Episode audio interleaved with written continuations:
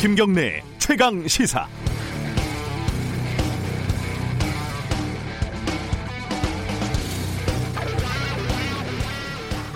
예상치 못한 어려운 일이 들어 닥치면요. 사람도 본 모습이 드러나고 사회도 마찬가지입니다. 코로나19도 예기치 않게 한국 사회의 어두운 곳에 숨겨진 이면을 아니 그동안 보고도 못 본 척 지나쳤던 변두리 구석을 적나라하게 드러내고 있습니다. 먼저 운동 공간은커녕 병상도 제대로 마련하지 않았던 대남병원 그리고 수많은 요양병원들 그리고 그 안에 갇혀서 어, 열악한 영양과 허술한 치료로 연명하던 노인들 그리고 그 노인들을 돌보던 저임금 관호동 간병인들과 요양보호사들 바이러스는 어, 이 허약한 사람들을 동정해서 피해갈 생각이 없는 존재였습니다. 닭장처럼 다닥다닥 구획된 부스 안에서 쉴 새 없이 떠들고 욕먹고 오줌을 참아가면서 12시간, 24시간 돌아가면서 일하는 콜센터. 동물권을 논하는 시대에 인간의 이윤을 위해서 가축 취급받는 노동 환경에서 바이러스는 마음껏 증식하고 전파됐습니다. 물론 바이러스는 쾌적한 환경에서 생활하는 건강하고 부유한 인간을 차별하지는 않습니다. 다만 공격의 기회가 상대적으로 적을 뿐이죠. 바이러스가 우연히 공개한 우리 사회 민낯이지만 인간들이 또 고개를 돌려서 모른 척 한다면 지금 벌어지고 있는 이 모든 소동, 소동과 노력이 너무 부질없게 느껴집니다. 물론 지금은 방역과 예방, 치료만으로도 벅찬 하루하루입니다. 당장 여유가 없다면 코로나19 이후를 위한 최소한의 체크리스트라도 준비를 해야 할 것 같습니다. 이게 사실 정치가 해야 할 일인데 말이죠. 3월 12일 목요일 김경래 최강 시사 시작합니다.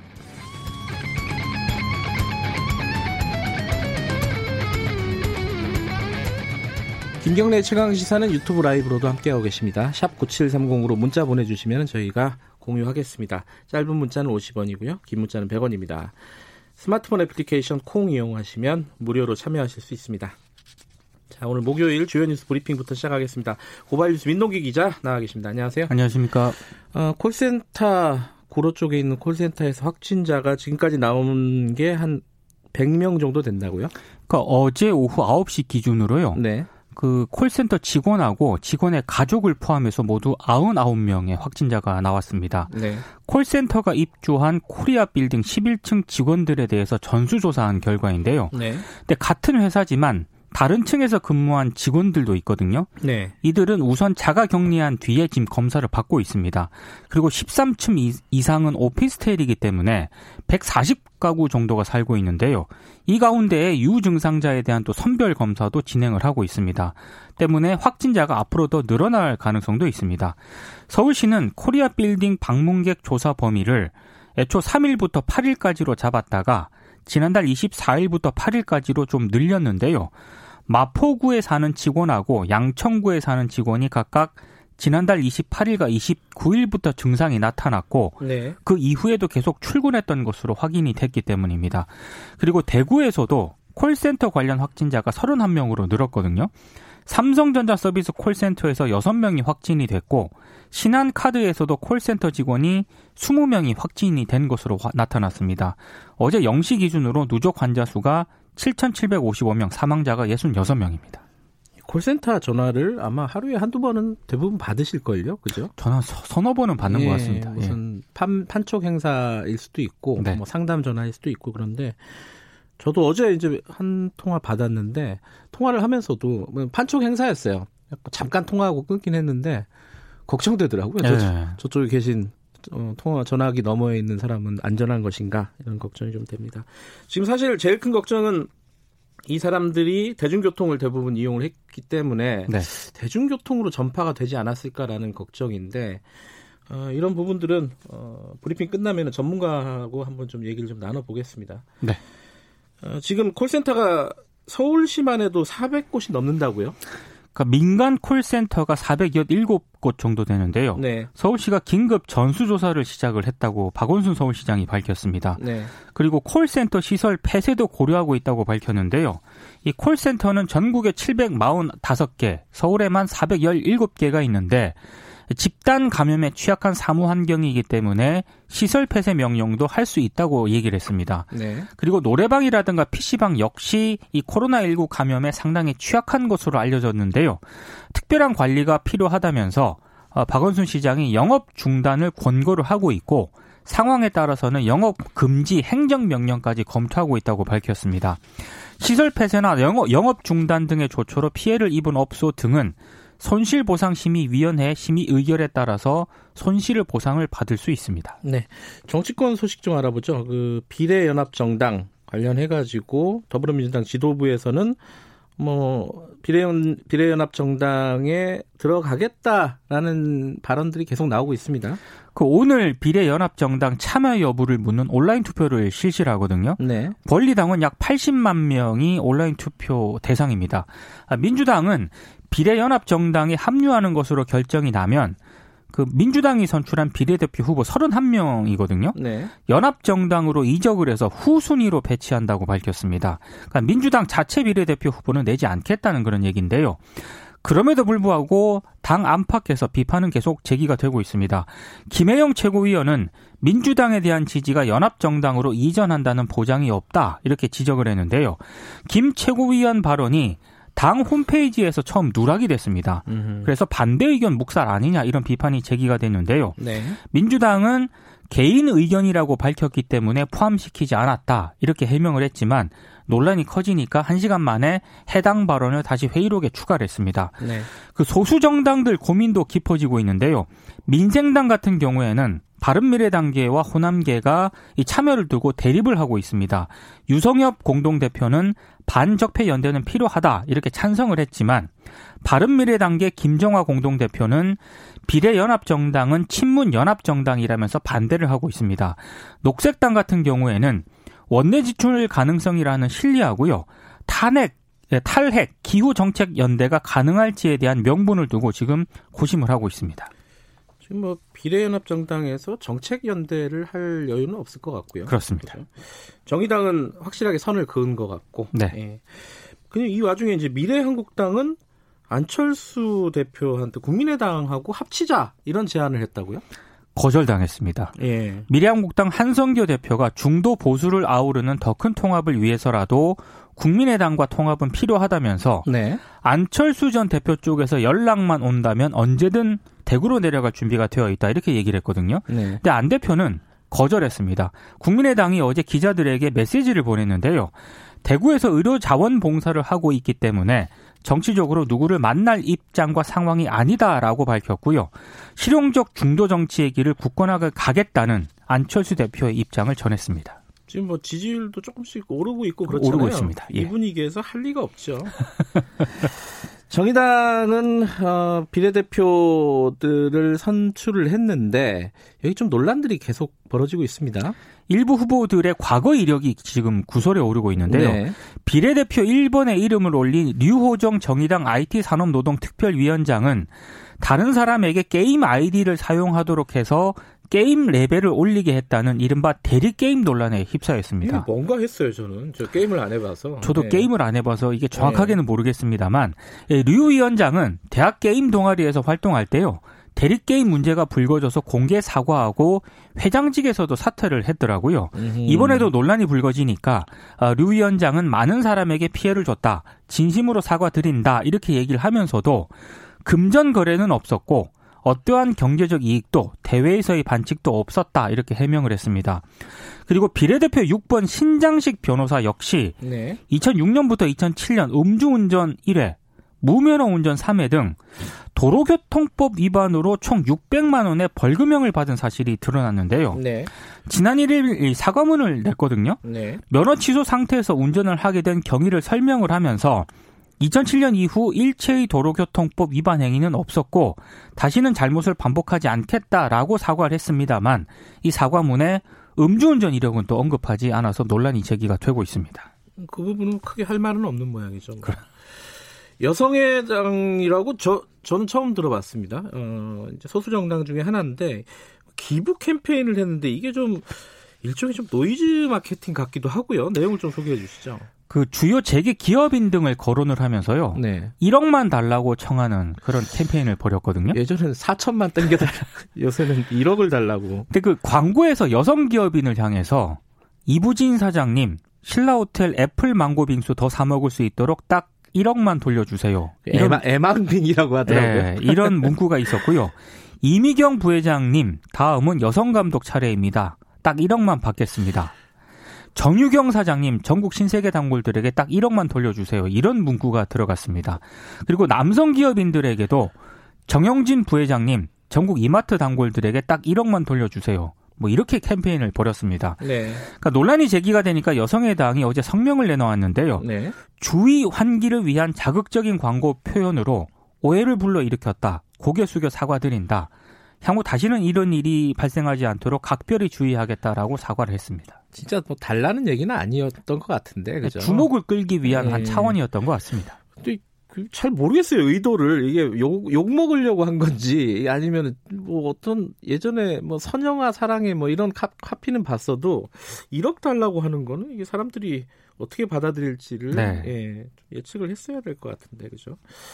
어, 삼성의 준법 감시위라고 만들어졌잖아요. 네. 그 재판부에서 만들어 만들으라고 해서 네. 어, 이재용 부회장한테 대국민 사과 이거를 권고했다고요? 그러니까 불법 경영권 승계하고요. 네. 그 노조 탄압 문제에 대해서 이재용 부회장이 직접 대국민 사과를 하라 이렇게 권고를 했습니다. 네. 그리고 삼성이 노동법규를 위반해 온 데 대해서도 반성과 사과, 삼성에서 무노조 경영 방침이 더 이상 존재하지 않을 것이라는 선언을 이재용 부회장이 직접 표명을 하라고 제시를 했는데요. 어, 7개 계열사에 30일 안에 답변을 하라고 요청을 했습니다. 삼성 측은 권고안을 충실히 검토하겠다는 그런 입장을 밝혔는데요. 근데 이재용 부회장이 사과를 만약에 하더라도요. 네. 구체성이 없는 선언이다라는 비판도 나오고 있습니다. 특히 이재용 부회장이 잘못을 했다면 음. 이건 법원에서 판단을 해서 유죄가 나오면 그에 맞는 대가를 치러야 한다는 게 이제 이런 비판의 핵심인데요. 예. 만약에 이재용 부회장이 감시위 그 권고에 응답을 하고 재판부가 양형 방형 입장을 고수를 하게 되면은 그 준법 감시위가 출범할 때부터 출범할 때부터 이재용 부회장 양형 깎기용이다 이런 우려가 음, 나오지 않았습니까? 네 이게 현실화될 수 있다라는 그런 예, 우려도 나오고 있습니다. 어, 소식 하나만 더 전해주시죠. 그 지난 정권 때 MBC의 계약직으로 채용이 됐다가 전공 교체 이후에 부당 해고됐던 아나운서들 있지 않습니까? 예, 예. MBC 이 정규직 아나운서가 될 것 같습니다. 음. 어제 MBC가 이 전문 계약직 아나운서 전원을 일반직 특별 채용 형태로 정규직으로 전환하기로 결정을 했는데요. 원래 그 MBC에 입사할 때 아나운서를 계약직으로 채용하는 경우가 별로 없거든요. 네. 근데 이제 전임 경영진이 이렇게 채용을 했는데 아무래도 정규직으로 채용을 하게 되면은 노조에 가입을 해서 파업에 참여할 것을 우려했기 때문으로 보입니다. 네. 근데 MBC가 2018년에 이 계약직 아나운서들에게 계약 종료를 통보를 했거든요.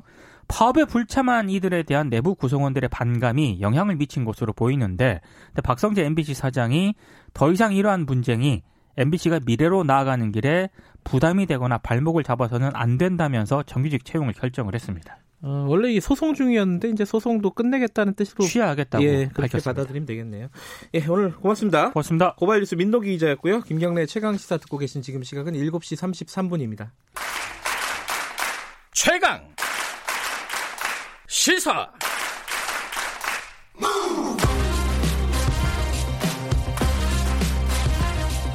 지금 여러분께서는 김경래 기자의 최강 시사를 듣고 계십니다. 네, 코로나19 확진자 수가 조금 진정세를 보인다 이런 얘기가 나오자마자 아, 콜센터에서 대규모 확진 환자가 발생을 했습니다. 한 100명 가까이 지금 된다고 하고요. 이게 2, 3차 감염, 지역사회 전파 이런 것들이 우려되고 있는 상황입니다. 어, 관련 얘기 좀 여쭤볼게요. 서울대 예방의학과 홍윤철 교수님 연결돼 있습니다. 안녕하세요. 안녕하십니까. 네. 홍 교수님, 근데 밤 사이에 좀 무서운 얘기가 하나 들어왔더라고요. 그 독일의 메르켈 총리가 네. 인구의 한 60%가 감염될 수도 있다. 이거는 어떤, 어떻게 받아들이면 되나요? 그러니까 신, 요번에 그, 이 코로나 19가 네. 만일에 이런 이제 발병 양상이 예. 네, 인플루엔자나 뭐그 감기와 같이 네. 전파된다면 그럴 수도 있다 하는 이야기는 전문가 사이에서도 아, 나오고 있습니다. 어허. 그러면 그런 최악의 상황들을 가정하고 준비를 해야 된다 이런 뜻으로 보면 되겠나요? 가능하면 이제 그런 사태가 되지 않도록 네. 그 노력을 최대한 기울여야 될 것 같습니다. 네. 전 세계적으로는 지금 WHO가 팬데믹 어, 대규모 유행 어, 상황이라고 선포를 한 상황이고요. 우리나라는 지금 콜센터에서 집단 감염이 지금 발견이 됐습니다. 이게 지금 1차적으로 지금 체크된 사람이 100명이에요. 아직 어, 검진을 못한 사람들이 더 많은데 이게 더 늘어나겠죠. 지금 상황으로 보면 어떻습니까? 검사가 다 완료되질 않았기 때문에 네. 검사가 되면은 확진자는 뭐 어, 당연히 좀 더 늘어날 것으로 예상되고 있습니다. 예. 지금 이게 상당 기간 어, 모르고 있다가 어, 뒤늦게 발견이 된 거잖아요. 그러다 보면 이제 가족들이나 이 지, 뭐 지인들, 접촉자들 이 지역사회 감염으로 다시 확산될 가능성 어떻게 보십니까?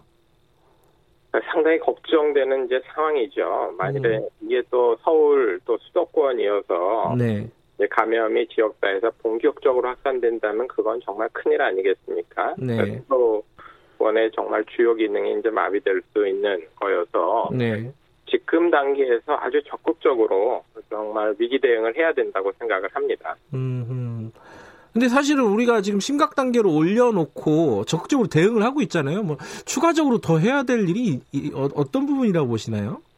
추가적으로 뭐 다른 일을 뭐 새로운 일을 한다기보다는 네. 그 방역 당국 행정 기능이 좀 더 강화돼서 네. 어, 사실 어렵긴 하지만 가능하면 추적을 어, 어, 정말 그 철저하게 하는 것과 네. 또 하나는 아주 중요한 게 이런 경우는 정말 시민의 예, 정말 참여입니다. 음. 시민의 참여는 개인적으로는 어, 마스크 네. 또 아주 중요하게 손위생 네. 에, 또 하나는 자신이 이제 증상이 혹시라도 관련된 증상 예를 네. 들면 뭐 기침이라든지 목이 아프다든지 또 열이 난다든지 하면 대중교통 이용은 자제를 하는 이제 그런 음. 어, 어떤 개인 차원에서의 협조가 필요하고요. 또 하나는 네. 아무래도 다중이용 시설이라든지 또 뭐 학원, 어, 또 뭐 종교 시설 이런 데 많이 모이는 거는 정말 지금 시기는 상당히 자제를 해야 되겠다 이런 음. 생각을 합니다. 이제 아까 추적을 가능한 범위에서는 신속하게 해야 된다고 말씀하셨는데 네. 사실은 이분들이 대부분 교통 대중교통을 타고 다니셨던 분들이에요. 그 확진자분들이. 네, 네. 그러면은 이게 한두 명도 아니고 100명이고 그 뭐그 그 혼잡한 신도림 입력 어 버스 이런 것들을 추적하는 건 현실적으로는 불가능한 거 아니겠습니까? 그렇습니다. 그러니까 추적을 어, 대중교통에 동승했던 분들까지 다 추적한다는 건 현실적으로 불가능하고 그거는 뭐 정말 시민 전체에 대한 어, 그 위험을 얘기하는 거여서 네. 그거는 아니지만 그러나 우리가 이제 밀접 접촉자라고 볼 수 있는 경우들이 있잖아요. 네. 네 사무 공간이라든지 음. 또는 뭐 본인이 어떤 다녔던 곳, 네. 어, 또는 가족 네, 이런 어, 수준에서 적어도 어, 철저하게 조사를 해야 되겠다. 근데 네. 그것이 굉장히 양이 좀 굉장히 많을 것으로 생각을 음, 합니다. 그것만으로 해도 양이 많다. 네. 예. 지금 한 가지 걱정이요. 아마 지금 출근하시는 분들 많을 겁니다. 대중교통을 타고. 어, 네. 출근하시면서 이 방송 듣는 분들도 꽤 계실 텐데, 어, 지하철과 버스 이런 데가 어느 정도의 위험이 있을까? 이게 참 예측하기도 쉽지 않은 상황인 것 같은데 조금 설명을 좀 부탁을 드릴게요. 우선 지하철이나 버스, 네. 아, 대중 교통 아, 수단에 네.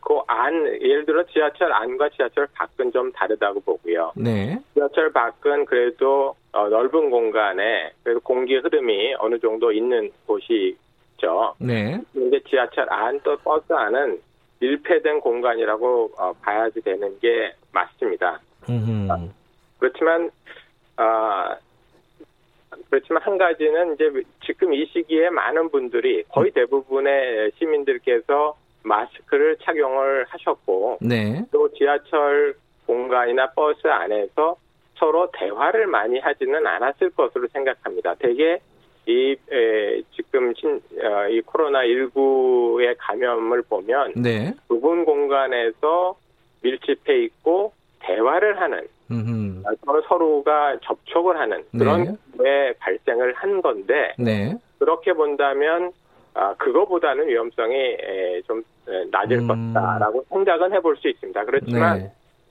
아, 하여튼 뭐 아, 철저하게 네. 지금 사례 발생을 관찰해야지 됩니다. 예. 그러니까 지하철, 버스 이런 걸 타는 게 조금 꺼려지는 그런 느낌이 있으실 거예요. 분명히 시민들은. 그렇죠. 어, 그 지하철, 버스 탈 때 좀 주의해야 될 것 같은 게 있습니까? 우선은 어, 마스크를 네. 어, 어, 착용을 해야지 된다. 네. 아, 이 생각이고요. 또 하나는 아, 손위생이 아주 중요하다고 생각을 합니다. 그러니까 지하철 타고 타면서도 뭘 만지 가능하면 물론 손잡이나 아, 뭐 그 다칠 수가 있기 때문에 네. 집중을 해야 돼서 잡기는 해야 되지만 그 손으로 자신의 신체를 만지거나 음. 하지 않는 게 좋고요. 네네. 네. 뭐 눈을 비빈다든지 얼굴을 만진다든지 그렇게 네. 되면 바이러스가 옮겨갈 가능성이 있는 거거든요. 네. 두 번째는 내려서 어, 다시 뭐 사무공간이나 집이나 왔을 때 반드시 네. 손을 씻고 또 얼굴도 씻고 하는 게 아, 중요하겠다 이렇게 생각합니다. 네. 아, 그러니까 대중교통에 타시면서 뭐 뭔가를 만졌던 손으로 어, 자기 얼굴이나 이런 걸 만지지 마시고 그리고 네. 내리면은 뭐 손 소독을 하는 것도 좀 방법이겠네요, 그죠? 아주 중요한 방법입니다. 네. 어, 지금 뭐 출근하시는 분들도 얼굴 만지지 마시고 어, 사무실에 도착하시면은 손 소독도 하고 손도 좀 씻으시고 이런 방법밖에 지금은 없을 것 같습니다.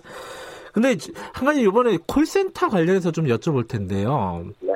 제 생각이 좀 의아한 게 콜센터는 누구랑 대화를 하는 게 아니라 혼자 얘기하는 거잖아요. 전화로. 네. 그러면 이게 상대방이 없는 상황인데 이렇게 확진이 많이 되는 건 어떤 경로일까 과연 어떻게 보십니까 지금 상황을 콜센터 같은 상황을? 근데 콜센터의 그 업무 공간을 이제 실제로 한번 가보면 네. 이제 생각이 좀 달라질 수 있습니다. 왜 어. 그러냐면 거기는 네. 일정한 사무 공간에 정말 사람들 사이에 다 붙어 있는 그런 좌석 배치이고요. 네. 그다음에 계속 말을 하기 때문에 네. 그 말을 하는 그 비말들이 공기 중에 이렇게 돌아다닐 수 있는 충분한 거리가 아, 되고 네네. 네. 앞에 사람이나 옆에 사람이나 되게 1m 어, 뭐그 근방입니다. 그래서 네. 이 한번 그, 그 비말에 어떤 바이러스가 있다면 충분히 전파될 수 있고요. 그다음에 네. 공기 흐름이 없기 때문에 네. 어, 저는 정, 어, 이게 그 콜센터는 정말 위험한 공간이다. 현재 음. 그 근무 여건으로 본다면 그렇게 네. 생각합니다. 지금 그 콜센터가 사실은 이제 그걸 생업으로 하는 분들도 꽤 많고요. 네. 기업들도 이제 영업 활동 아니겠습니까? 그렇죠. 그래서 지금 어 콜센터를 전면적으로 폐쇄하는 거는 가능할지는 잘 모르겠어요. 어떤 방 대책이 좀 있을까요? 지금 전국에 뭐 수백 개의 콜센터가 있는데 그렇죠. 어떤 대책들이 좀 필요할까요? 일단 뭐 가장 간단하게는 네. 그 간격을 좀 넓히고 그다음에 음. 환기를 어, 충분히 하는 거가 우선적으로 취해야 될 조치고 물론 개인 위생에 대한 철저한 조치를 당연히 해야지 되고요 마스크를 쓴다든지 뭐 손위생에 말씀드린 것처럼 네네. 네. 그렇지만 작업 환경에 있어서 그 환기와 그 다음에 거리 이격을 좀 넓히는 그거는 좀 어, 긴급하게 해야 될 것 같고 네. 그럼에도 그렇게 조정되기 어려운 사업장도 굉장히 많습니다. 그렇겠죠. 그런 경우는 아, 지금은 그 업무를 좀 아, 가능하면 아, 음. 긴급하지 않으면 중단을 하고 업무 환경을 개선할지에 대한 방안을 마련하는 것이 네. 좋을 거라고 생각합니다. 아, 이 그러니까 지금은 어, 어떤 손해를 좀 보더라도 업무를 중단하는 것까지 고려해서 대책을 좀 마련하는 그런 상황이다. 마련해야 하는 그런 상황이다. 그 정도의 긴급한 상황이라고 생각합니다. 음, 이게 마스크를 쓰고 얘기를 하면은 상대방이 잘 안 들리잖아요, 사실. 그렇죠. 예, 이제 소비자들이 불만을 가질 수 있기 때문에 네. 아마 마스크를 안 쓰는 것 같은데 네. 양해를 구하고 마스크를 쓰는 방법도 좀 있을 것 같아요, 미리. 그죠? 지금 콜 콜센터에서 전화 오면 대개 처음에 양해 이야기가 나오지 않습니까? 뭐 언어라든지 뭐 이런. 아 맞아. 예, 예. 예. 거기에 마스크 얘기를 좀 추가해서 이번에는 네, 네. 양해를 구하고 네. 임무를 하는 게 좋을 것 같습니다. 네.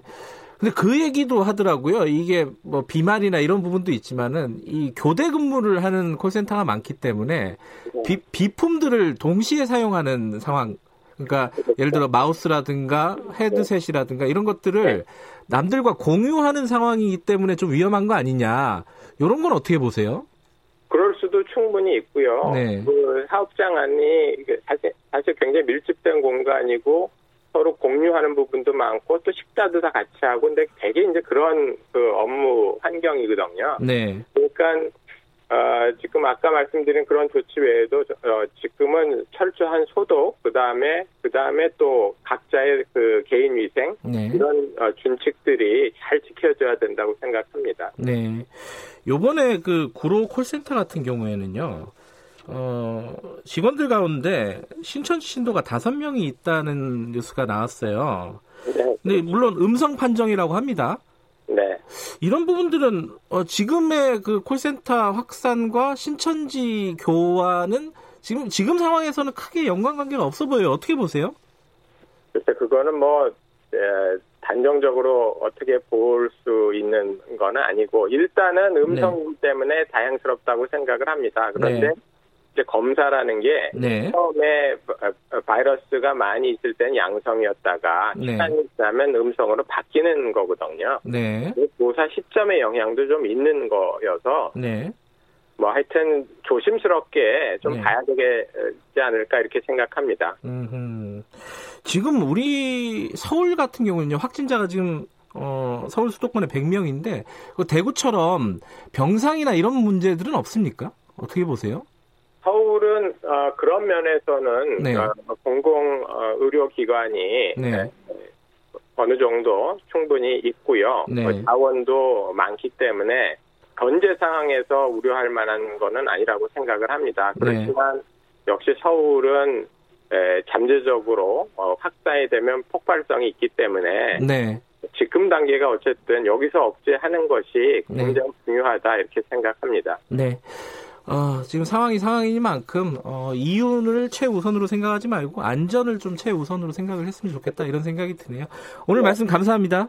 네, 감사합니다. 네, 서울대 예방의학과 홍윤철 교수님이었습니다.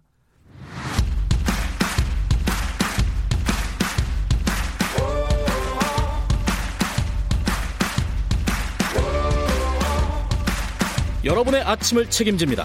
오늘 하루 이슈의 중심. 김경래 최강 시사. 최강 스포츠 KBS 박주미 기자 오늘도 나와 계십니다. 안녕하세요. 네, 안녕하세요. 유럽 축구가 결국은 네. 조금씩 그 코로나19 영향을 받고 있어요. 네. 지금 상황이 어떻습니까? 지금 이탈리아 프로리그는 일단 리그를 전면 중단했고요. 전면 중단? 네. 예. 스페인도 이번 주부터 최소 2주 동안 무관중 경기하기로 결정했는데 음. 이 가운데 축구팀 관계자가 확진된 아, 사례가 있어서 네, 음. 네, 지금 걱정입니다. 어디예요? 이 관계자가 이제 그리스 일부 리그 올림피아코스 구단주이기도 하면서 잉글랜드 이부 리그 노팅엄의 구단주이기도 하거든요. 팀을 어, 두개 갖고 있어요. 영국과 그리스. 네. 예. 근데 이 구단주가 확진 판정을 받았습니다. 예. 그리스인인데 이 구단주가 지난 7일에 노팅엄 경기를 관전하러 영국에서 짧은 일정을 소화하고 그리스로 돌아갔거든요. 네. 당시에는 뭐 증상도 없었고 이상이 없었대요. 그런데 즉그 그리스로 도착한 순간 그 이후부터 증상이 발현돼서 검사를 했고 확진 판정을 받았다고 음. 이제 구단주가 이제 자신의 SNS에 올렸는 올려서 공개를 했는데요. 네. 그러면 그때 같이 봤던 관중들은 또 난리가 났겠는데요? 그러니까요. 그러니까 네. 해당 경기에 관중이 2만 7천여 명이 들어왔었다고 하더라고요. 그리고 이제 관중도 그렇고 이제 구단주가 뭐 선수들 격려하거나 상대팀 관계자와 뭐 악수를 하거나 악수 이러잖아요. 많이 했을 것 같은데요. 구단주면은. 그렇죠. 네. 예. 그래서 이런 접촉한 사람들이 많기 때문에 예. 이게 혹시 선수단에 또 확진 사례가 늘어날까봐 발생할까봐 지금 걱정을 하고 있거든요. 네. 또이 구단주가 그때 잉글랜드 경기만 본 게 아니라 지난달 27일 올림피아코스 구단과 영국 런던에서 아스날과 펼친 이제 유럽 챔피언 유로파 리그 경기가 있었거든요. 네. 이 경기도 관전을 했다고 해요. 왜냐하면 올림피아코스가 자신이 네, 팀이니까. 예. 근데 영국 런던에서 이제 아스날과 경기를 했으니까 잉글랜드 프리미어 리그도 아스날에서 혹시 이제 선수단이나 관계자가 확진 사례가 일어날까봐 음. 걱정을 하고 있고 그래서 아스날과 맨체스터 시티 경기 프리미어 리그 경기가 원래 예정되어 있던 게 취소되기도 아, 했고. 네. 그래요. 그래서 이렇게 좀 유럽 축구도 영향을 좀 받고 있는데 그 유럽 내 최대 확산국이죠. 이탈리아로 원정을 떠나는 유럽 챔피언스 리그, 유로파 리그를 경기하려는 팀들이 이탈리아로 못 들어가겠다. 이렇게 선언한 팀들도 있습니다. 뭐 그럴 법도 하죠. 네, 네. 이 해당 팀이 헤타페거든요. 스페인 네. 팀인데 원래는 내일 새벽에 밀라노에서 유로파 리그 16강 1차전을 하게 되는데 네. 어 바이러스 핵심지인 그곳으로는 갈 수 없다. 음. 당초 경기 장소를 변경을 요구했는데 유럽 축구 연맹이 받아들여지지 않았다. 경기에 지는 결과 그러니까 몰수패를 네. 받더라도 감사하더라도 못 들어가겠다. 이렇게 안전이 더 중요하다. 네. 이런 거네요. 이게 스포츠 뉴스가 아니라 거의 코로나 뉴스 같은데 그러니까요, 요새는요. 네.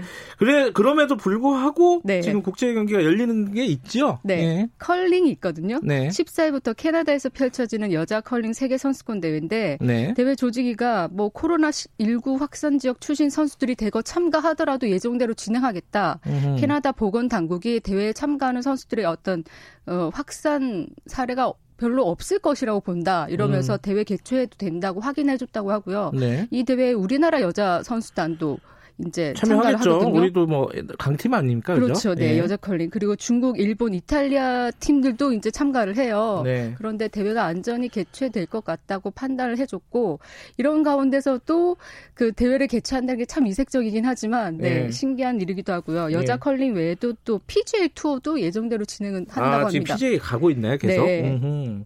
그리고 유로 2020 이것도 계속 하고 있는 거예요, 축구? 그 6월에 이제 예정이 되어 있었는데요. 예. 당초 이제 대회 60주년을 기념해, 기념해서 유럽 내 12개국 각각 도시에서 이제 분산해서 펼쳐지기로 했는데 이게 음. 예정대로는 진행되지만 무관중으로 하거나 혹은 아. 장소를 한 곳으로 정해서 네, 영향을 하기도. 받을 수밖에 없는 상황이군요. 네. 이 부분도.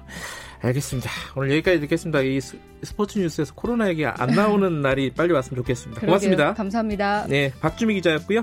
김경래 최강시사 1부는 여기까지고요. 잠시 후 8시에 2부로 돌아옵니다.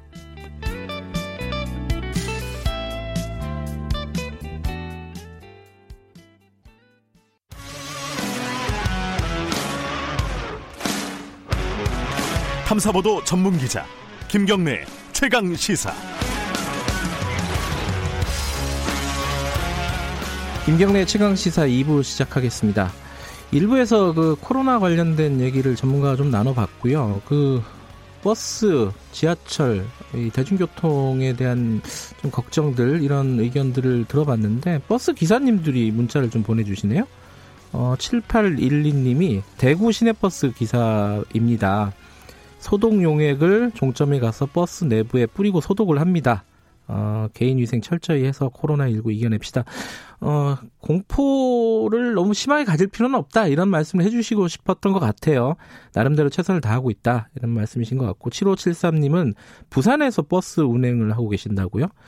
어, 확진자가 탑승을 했었대요. 본인 버스에. 그래서 역학조사를 했는데, 기사, 승객 대부분, 어, 마스크를 착용을 해서 전파가 되지 않았다고 그래서 버스는 대화를 하지 않고 소독을 열심히 해서 의외로 또 비교적 안전한 것 같다 이런 말씀도 보내주셨습니다. 어, 지금 버스 타고 계신 분들이 많을 것 같아갖고 제가 좀 읽어드렸습니다. 자 2부에서는 어, 정치권 얘기 좀 해보겠습니다. 어, 총선 기획이죠. 4.15 총선 격전지 어, 후보들을 좀 만나보는 시간을 연속해서 갖고 있는데요. 오늘은 대구 수성갑 가보겠습니다. 어, 주호영 의원이 이 전략 공천이 됐습니다. 미래통합당에서. 그래서 지금 구도가 주호영, 김부겸, 김부겸, 주호영 이런 구도가 됐습니다. 아마 총선에서 가장 어, 뜨거운 격전지가 되지 않을까 이런 예상이 됩니다. 오늘은 어, 미래통합당 주호영 의원 먼저 어, 인터뷰를 해보고요. 다음 주에 더불어민주당 김부겸 의원 예정돼 있습니다. 주호영 의원님 안녕하세요. 예, 안녕하십니까 주호영입니다.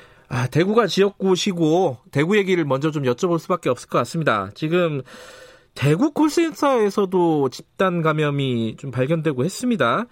대구 상황 지금 어떻게 보세요, 조영 의원님은? 좀 꺾였다 어, 이런 얘기도 나오고요. 예, 말씀하신 것처럼 대구의 신규 확진자 수가 네. 지난달 29일 741명으로 가장 많은 음, 확진자가 나온 이후에 네. 그저께는 92명까지 많이 감소되었다가 네. 어제 다시 131명으로 증가된 상황입니다. 음, 네. 그리고 서울 구로구 콜센터 집단 감염 사례에서 보듯이 대구 콜센터도 이런 일이 생겨서 네. 이렇게 그냥 수그러들면 참 좋겠는데 네 네. 3차 다시 확산이 되는 것이 아닌가 이래서 더욱 음. 경각심을 갖고 네. 방역 활동에 집중하고 있습니다. 그 한때는 대구 병상 부족하다.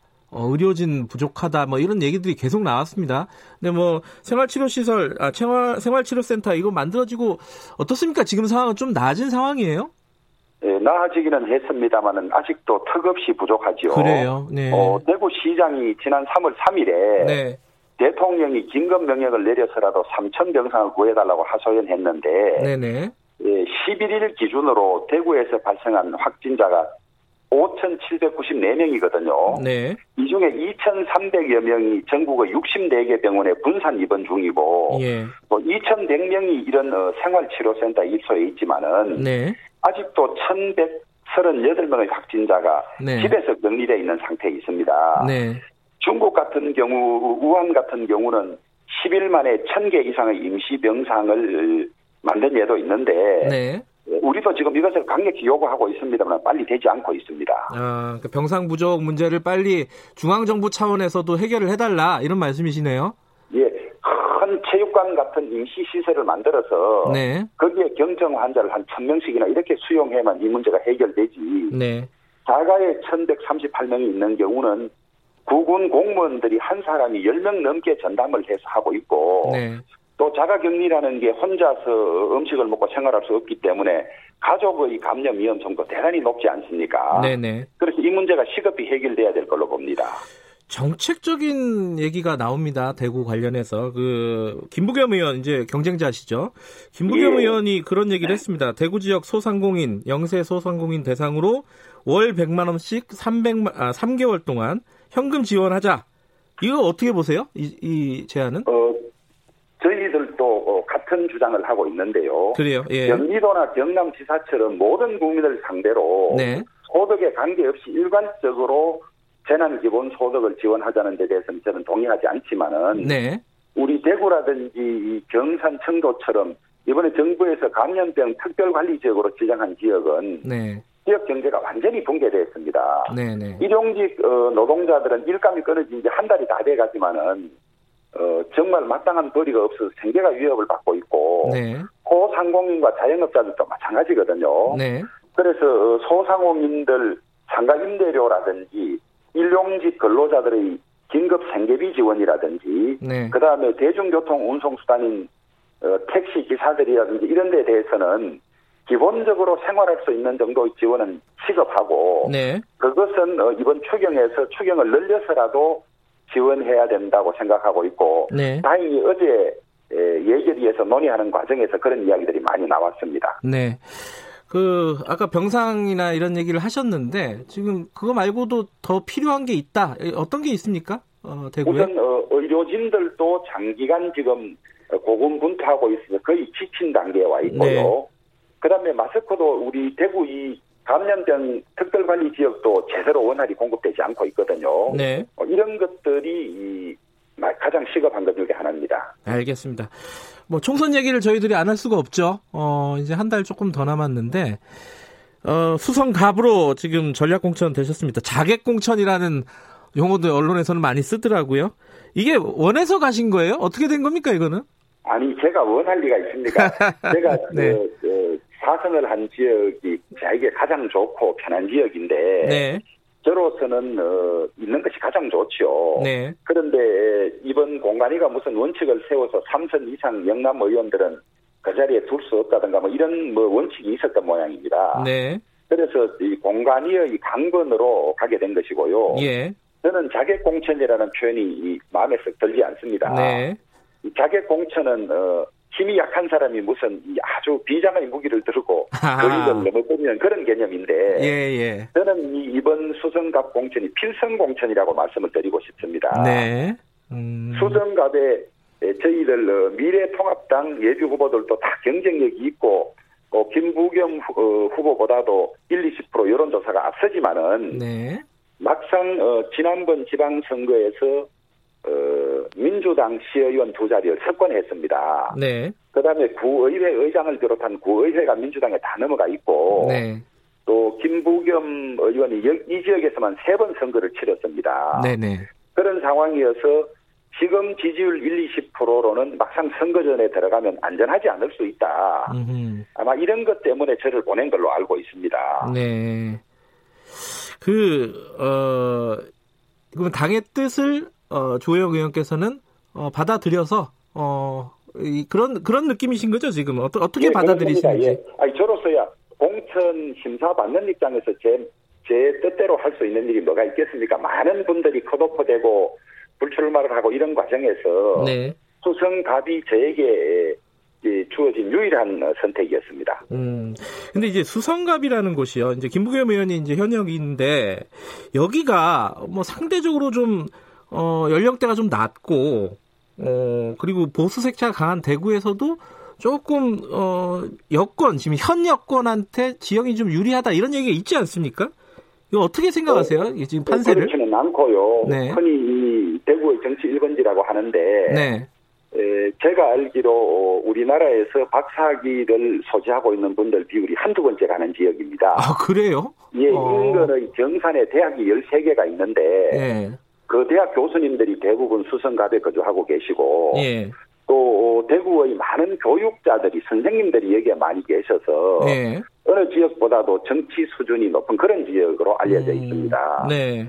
그래서 지난번에는 어, 대구에도 민주당 의원이 하나 필요하지 않느냐 이래서 아마 김부겸을 선택한 분들이 많은 걸로 알고 있는데 네. 이제는 이게 김부겸이냐 무슨 어, 주호영이냐 이런 문제가 아니고 예. 대한민국이 나아가야 될 방향이 헌법상 규정된 자유민주주의를 지키는 나라가 되는 것이냐 네. 아니면 독재 신중국 사회주의화 되는 것이냐 이 커다란 노선 싸움으로 다 인식을 하고 있기 때문에 네. 우리 수성갑에 계시는 분들이 우리 대한민국이 나아가야 될 방향을 제대로 짚어주실 걸로 믿고 예. 또 문재인 대통령이 지금 하고 계시는 소득 주도 성장이라든지 탈원전이라든지 외교 실패, 안보 실패 이런 것들에 대해서 다 평가를 해줄 걸로 생각하고 있습니다. 음. 근데 이제 말씀하신 대로 그 정치 수준이 높은 곳에서 어, 이 김부겸 의원이 당선이 된 거잖아요. 예. 그 요번에 그러면은 어 조영 의원이 이제 당에 아까 말씀하신 대로 뭐 당 차원의 어떤 그런 구도 말고 개인의 어떤 경쟁력 어 어떤 게 있다고 보세요? 말씀하신다면? 어 김부겸 의원도 성실하고 열심히 하시고 참 훌륭한 분인데요. 네. 어 저도 그런 평가를 받습니다. 네. 받고 어 그러니까 한 지역에서 사선을 할 수 있었고 지역 지지도도 높고 이랬겠죠. 네, 네. 그런데 이제 저는 어, 대구에는 서울 TK, 대구 TK, 토종 TK라는 말을 쓰는데 아, 그래요? 예. 여기서 예 학교만 다니다가 서울 가서 한 3, 40년 있다가 다시 내려온 사람들이 있는 반면에 네네. 네. 저는 중학교, 고등학교, 대학교뿐만 아니라 군 생활, 네. 또 20년간의 판사 생활 이런 것들을 몽땅 여기서 한 음. 말하자면 토종 중에 토종 TK죠. 네. 그래서 그런 점이 저는 딴 후보들과 구별되는 저만의 음. 장점이라고 생각을 합니다. 네. 지금 이제 공천이 이제 마무리 단계잖아요. 어, 예. 각 당이 다 그런데 이제 미래 통합당 공천을 좀 얘기를 하면요. 이 TK 지역, 그러니까 대구 경북 지역과 PK 지역이 물갈이가 많이 됐다라는 뭐 기본적인 평가들은 대부분 하는데 예를 들어 뭐 좀 약간 사천 논란도 있기도 하고 뭐 돌려막기 공천 아니냐 뭐 이런 얘기도 있기도 합니다. 조영 의원께서 평가하실 때 어, 대구 경북 지역, 음, 뭐 PK까지 좀 넓힐 수도 있고요. 공천을 평가하신다면 어떻습니까? 공천 결과를. 예, 일반적으로 비우는 데는 어느 정도 성공했지만은 채우는 것이 미흡하다는 그런 평가가 있는 것 같고요. 네네. 어, 그 다음에 이 지금 보수 정권의 실패가 지난 탄핵 과정에서 있었는데, 네. 그 탄핵 관련된 어, 사람들, 탄핵에 책임 있는 사람들, 혹은 탄핵에 예, 가담한 사람들, 찬성한 사람들 이런 사람들을 많이 가지고 있는 지역입니다. 이 지역이. 네. 그래서 아마 그런 부분을 이번에 탄핵의 강을 건너자 이제 다시는 어, 탄핵에 관한 어, 책임론이 안, 나오, 안 나오도록 하자 아마 이런 차원에서 많은 사람들을 아까운 사람들을 공천 배제도 하고 어, 또 불출마도 하고 이런 것 같은데요. 네. 다만 저희들이 이제 그동안 우리 당이 실패하고 하면서 충분한 인재를 구하지 못했습니다. 네. 그래서 어, 예전에는 어, 이런 어, 전략 공천을 하더라도 대단히 뭐 어, 모르겠습니다. 뭐 정치인의 자질이 뭐가 좋은지는 모르겠지만은 네. 장관이라든지 아주 좀 소위 체급이 높은 사람을 했는데 네. 이번에는 그런 것이 아니지 않느냐라는 어떤 언론의 지적을 받습니다만은 네. 이제 이것은 어, 선거 이후에 얼마나 새로이 들어온 사람들이 잘하느냐에 달려 있는 것이지 네. 그냥 그 사람이 전직이 뭐냐 이것만 가지고 평가할 일은 아니라고 음. 보고 있고요. 네. 어, 공천은 늘 이런저런 어, 불복도 있고 불만도 있었습니다만은 오늘 아침 어느 조간신문에서 그래도 민주당보다는 어, 미래통합당이 공천이 조금 더 잘 된 것이 아니냐 이런 평가를 받습니다. 그래요. 네. 예. 그 근데 이제 불만을 가진 사람들이 아까 말씀하셨듯이 있습니다. 일부. 어, 예컨대 이제 공수, 이건 TK 지역은 아니지만, 권성동 의원 같은 경우에는 과거에 탄핵, 탄핵 소추위원 한 거, 그 경력이 문제된 거 아니냐, 이러면서 재심 신청서 내고 이렇게 좀 반발을 하고 있습니다. 홍준표 의원도 지금 반발하고 있고 뭐 여러 명 뭐 김태호 의원도 마찬가지고 어, 김태호 전 지사도 마찬가지고 어떻습니까? 이런 반발 움직임이 좀 가시화되면은 어, 미래통합당 선거 전략에 좀 차질을 빚는 거 아니냐 이런 생각도 드는데요. 어떻게 보세요? 예, 저희 저는 어, 반발이 조직화되고 크게 되면 어, 선거에 어려움을 많이 겪을 거라고 봅니다. 네. 근데 저는 어, 지난 어, 20대 2016년 선거에서 제가 공천을 못 받아보지 않았습니까? 네. 그래서 이 공천을 받아보는 입장에 있어 보면 공간이가 네. 절차라든지 이런 거를 충분히 좀 보장을 해주고 네. 그다음에 그 어, 경쟁의 틀을 좀 넓혀주면 좋을 텐데 네. 그런 것들이 많이 좀 아쉬운 대목이 있습니다. 음, 홍준표 전 대표 같은 경우에요. 어, 지금 원래 조영 의원 그 지역구였던 어, 수성갑이죠. 아, 수성을이죠. 수성을. 그쪽으로 나올 가능성이 있다는 얘기 계속 나오고 있어요. 어떻게 보세요? 어, 모르겠습니다. 어, 지역의 일간 신문에는 네. 어, 수성을로 나올 수밖에 없다고 이야기하신 걸로 듣고 있고 예. 또 어제 저녁에는 어, 지역에 와서 식사하고 가신 걸로 알고 있습니다. 아, 그 그쪽에 와서 밥을 먹고 가셨나요? 어. 예, 보도가 보도 그런 보도를 봤습니다. 예. 봤는데 저로서는 이게 지금 뭐 아직 확정된 것이 없기 때문에 네네. 그 평가하기는 아직 좀 이른 것 같습니다. 예. 근데 만약에 그 뭐 수성 어, 을이 아니더라도 홍준표 의원이 대구로 들어오면은 그쪽 지역의 미래통합당 후보와 어, 접전을 펼치게 될 가능성이 높고 이러면 좀 어, 미래통합당 입장에서는 문제가 되는 거 아닌가요? 어떻게 해야 되는 게 맞다고 생각하십니까? 어, 저도 신문 보도만 봤습니다만은 네. 오면 어, 무소속 연대는 하지 않겠다. 네. 무소속 연대는 어, 당의 공천 결정에 정면으로 어, 저항하는 것이고 당원들의 뜻과 반하기 때문에 네. 오더라도 어, 내 지역구에서 나만 무소속하겠다 이런 뜻을 밝힌 걸로 알고 있습니다. 그래요? 음. 예, 그래서 어, 무소속이 많아지고 하면 어, 당으로서는 어, 선거를 치르는데 어려움이 예상이 됩니다.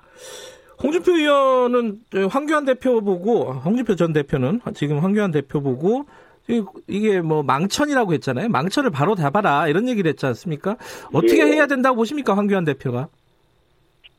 저로서도 이 과정을 자세히 모르기 때문에 네네. 이 공천이란 것이 개개인에 대한 어, 그간의 여러 가지 평가라든지 또 알 수 없는 신상 정보들이 많이 들어있기 때문에 네네. 공관위가 왜 이런 결정을 했는지 네. 또 홍준표 전 대표는 왜 이렇게 반발한 이런 것들을 어, 말하자면 어, 양쪽의 이야기를 다 들어봐야 하는데 네.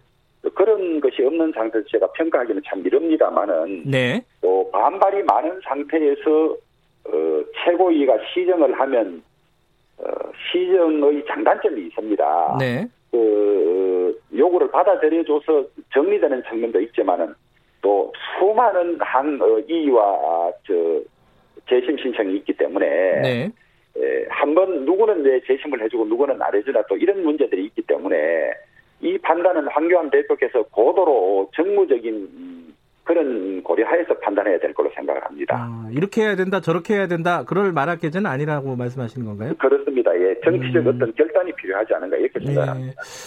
미래한국당, 그러니까 비례정당이죠. 어, 그쪽 얘기도 한두 개 여쭤보겠습니다. 지금 미래한국당 한성교 대표가 안철수 국민의당 대표 보고 합치자 이렇게 제안했는데 거절당했어요. 이거 잘한 네. 일이라고 보십니까 한성교 대표가? 저는 두 가지로 생각을 합니다. 네. 어, 우선 어, 안철수 대표의 국민의 당이 지역구 후보를 내지 않기로 했지 않습니까? 그렇죠. 예. 그런 점에서는 어, 미래한국당 혹은 어, 미래통합당과 어느 정도의 연대에 가까이 와 있는 것이거든요. 네. 그런데 이제 각 당이 비례만 내는 어, 미래 에, 한국당과 아, 저 국민의당이 비례만 내는 상황, 예. 그다음에 하나로 합쳐서 비례를 내는 상황의 장단점을 좀 따져봐야 할 것이고요. 예. 다만 이제 한성교 대표가 에, 안철수 대표와 같이 할 수 있다고 공개적으로 이야기한 점은 저는 상당히 진전이라고 보고요. 음. 안철수 대표는 어, 대구 코로나 19 어, 치료 방역에 도움을 주기 위해서 이렇게 와서 밤낮 없이 고생하는데 네. 그분께 찾아가서 이런 정치적인 이야기를 하자고 한 것은 시간과 장소가 좀 적절치 않은 음. 것이라고 그렇게 생각하고 있습니다. 가능성은 있다고 보세요. 그러면 거절은 했지만? 어 모르겠습니다. 뭐 정치는 음. 뭐 가능성은 예술이라고 합니다만은 예, 예. 안철수 대표가 어제도 강력하게 만나지조차 않겠다고 이야기를 하셨고 예. 그다음에 확실한 어, 중도 보수의 길을 가겠다고 노선이 다르다고 했기 때문에 네. 저는 가능성을 반반으로 보고 있습니다.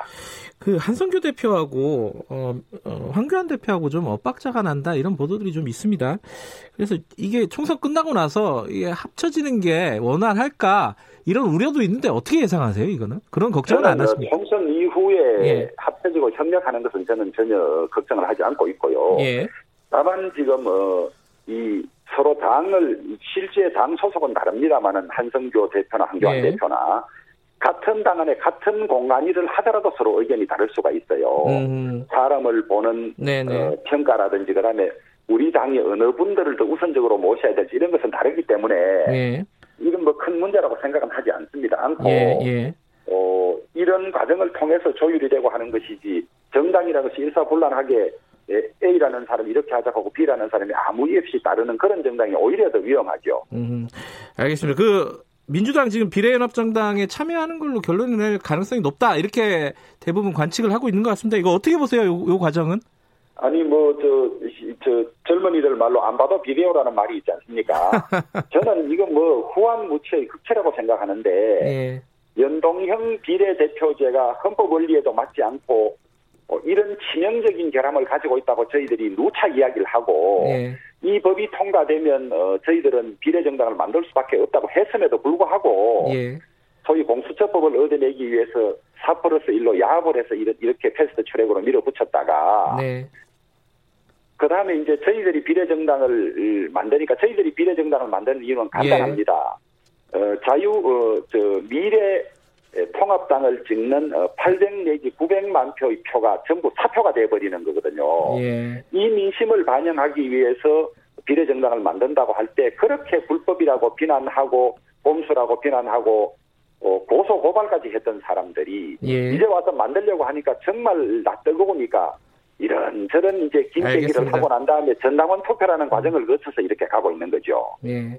그래서 저는 어, 정말 사과해야 되고 국민들이 이런 어, 여당의 실체를 이번에 확실히 알게 된 것이 소득이라고 생각합니다. 알겠습니다. 시간 관계상 여기까지 들어야 될 것 같습니다. 고맙습니다.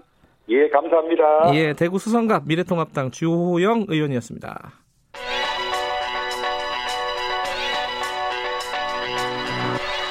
최강 시사 김태연의 눈.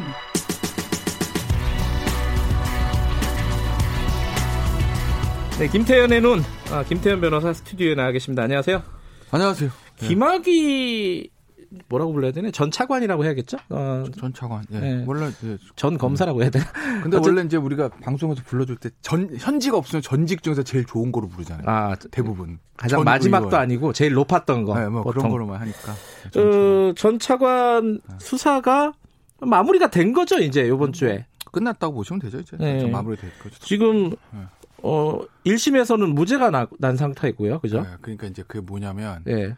원래 예전에 김학의 전 차관이 성범죄부터 시작한 거잖아요. 그렇죠. 뭐 동영상, 뭐 동영상 뭐 2013년이죠, 그게. 네, 2013년에 동영상이 있다. 뭐 네. 그러면서 이제 뭐 최근에 그 동영상 비, 이제 공개가 됐었고 본인이 아니라고 하지만 네. 본인이 아니라고 하 근데 검찰은 사실 공상의 인물은 김학의 차, 전 차관이라고. 아, 그러니까 본인이 아니라고 그랬는데 네, 어쨌든 네, 네. 어쨌든 아, 본인은 네, 본인이 예, 그러니까 공개가 됐었어요. 네. 그 이제 성, 그 성범죄부터 사실 시작이 된 거거든요. 그렇죠.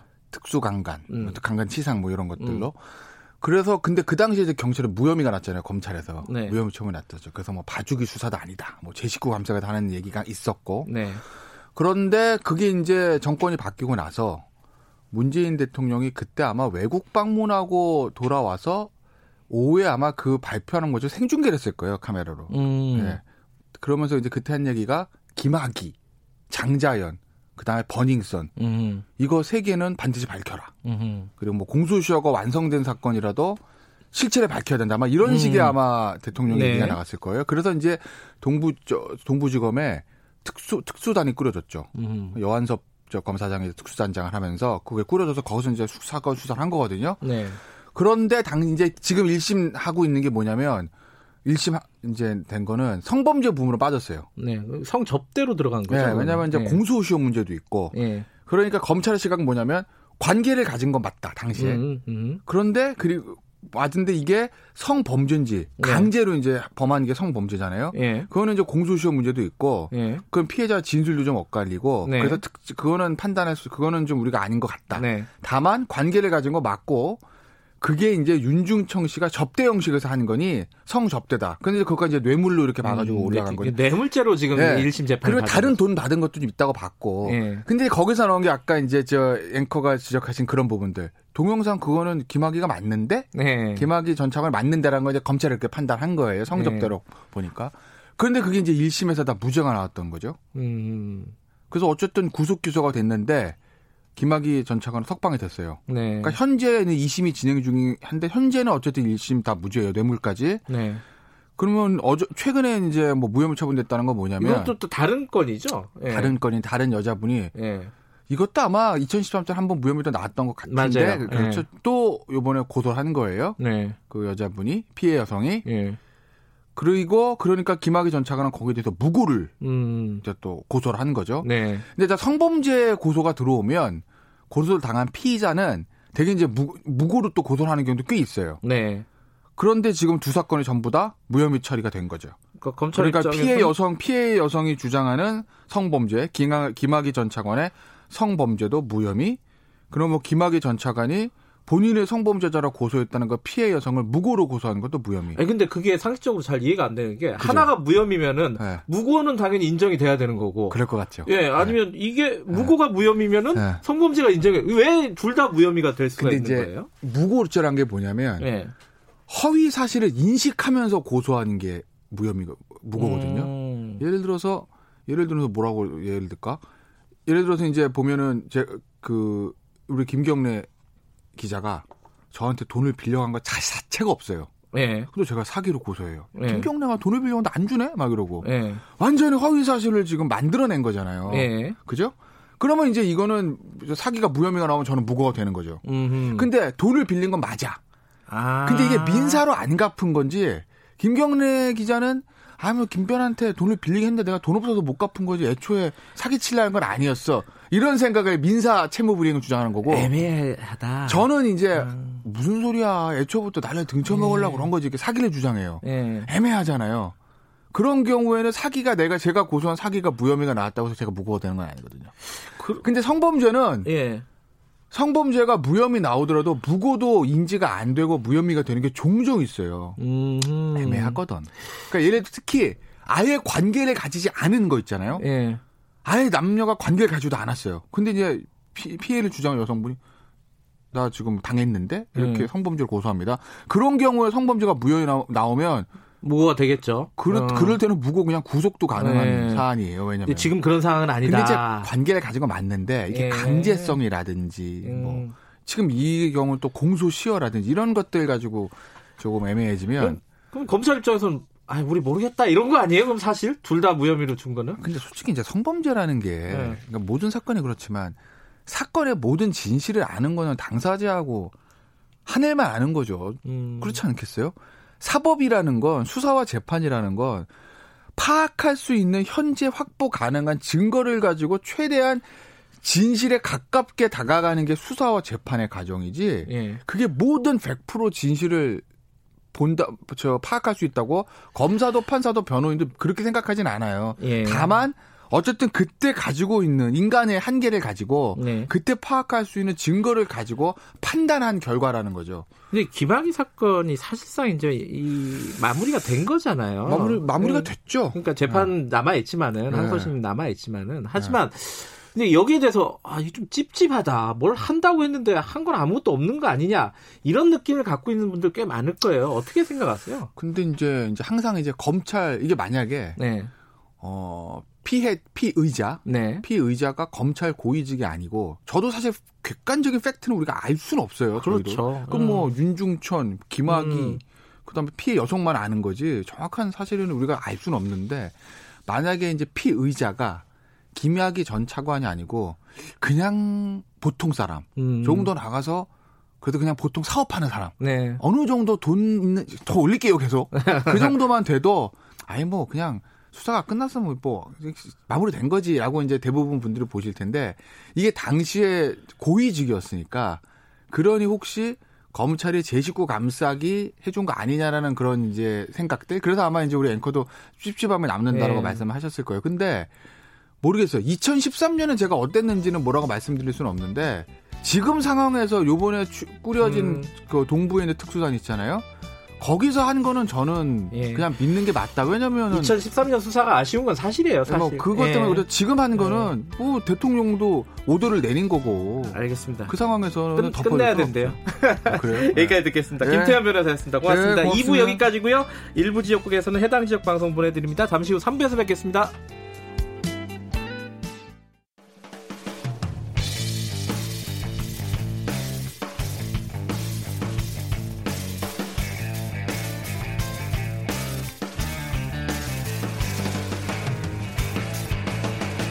김경래의 최강 시사.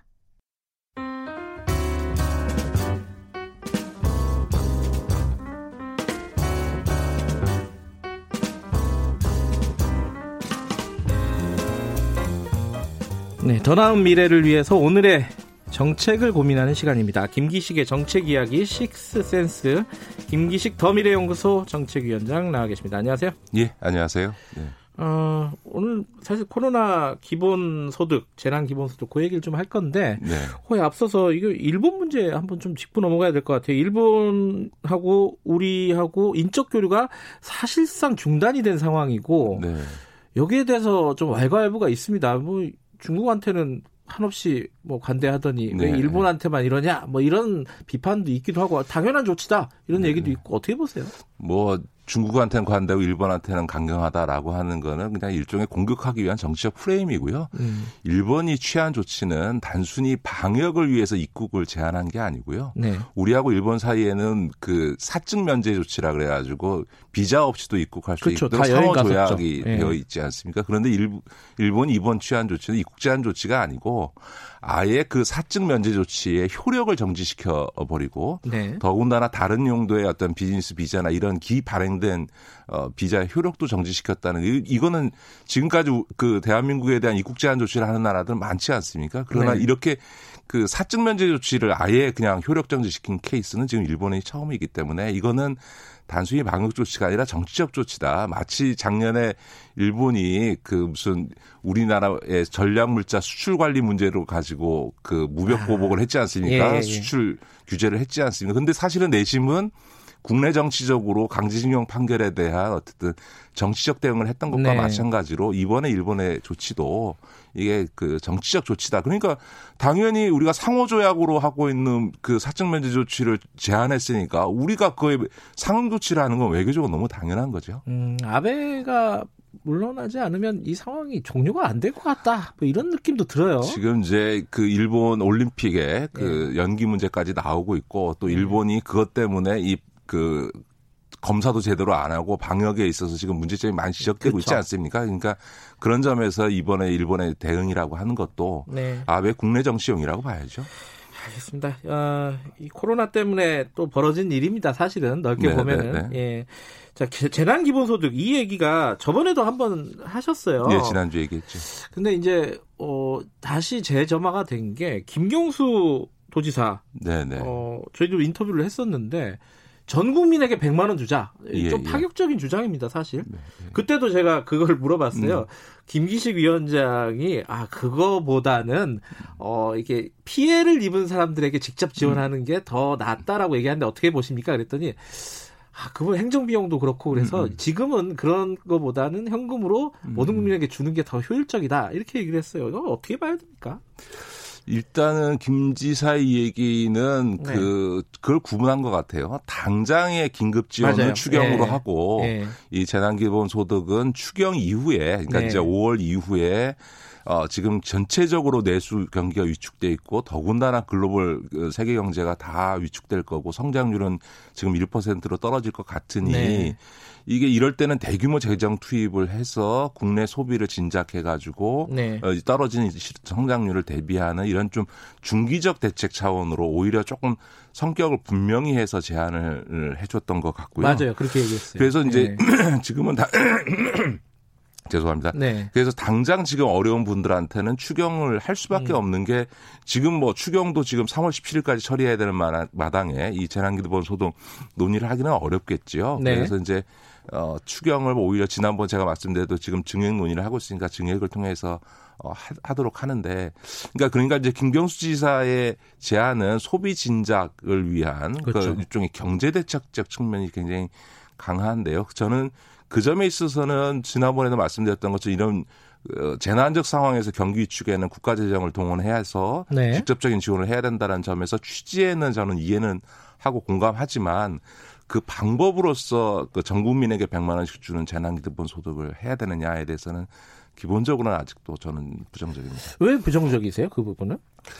예를 들면 이게 이제 첫 번째는요. 경제에서 한계 효용 효과라고 얘기를 하는데 예를 들어서 월 수입이 100만 원, 200만 원인 분한테 100만 원 주면은 그거는 바로 소비로 이어지겠죠. 음, 네. 근데 예를 들어서 연봉이 1억 이상 되는 분들 이미 한 달에 뭐 몇백만 원 이상씩 소비하는 분들한테는 네. 연봉 1억이 넘는 분한테 100만 원 줘본들 그분이 그거를 더 소비할 거냐. 음. 이제 한계형이 있는 거죠. 그러니까 다시 말해서 지금 중간층 이상들은 네.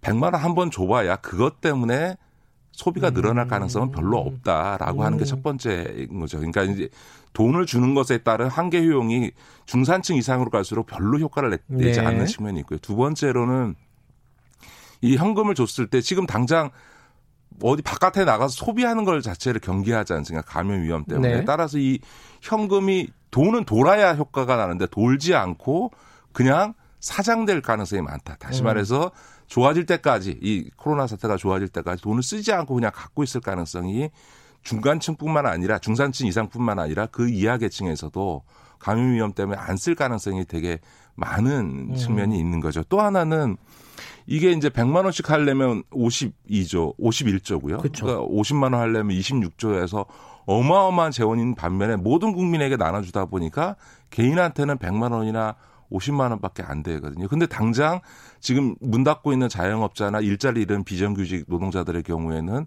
아예 수입이 0이 돼서 생계가 지금 막막한 상황에서는 50만 원, 100만 원 갖고는 엄발에 오줌 누는 수준밖에 안 되는 거예요. 이러면 음. 세네 명의 아이까지 세네 명의 가게를 책임져야 되는 자영업자나 비정규직한테는 50만 원, 100만 원 갖고 안 되는 거죠. 그거보다 훨씬 많은 지원을 네. 받아야 네. 지금 실질적 도움이 되는 거기 때문에 규, 재정 규모는 엄청난데 정작 절박한 사람들에게는 지원이 음. 부족해지는 그리고 사실은 경제적으로 타격이 없는 예를 들어서 지금 공무원들이나 네. 교사나 공공기관이나 금융권은 뭐 코로나 때문에 사실은 경제적 타격을 받는 게 없잖아요. 근데 이런 분들한테 어, 과연 돈을 주는 게 적절하냐 이런 이런 문제가 있는 거죠.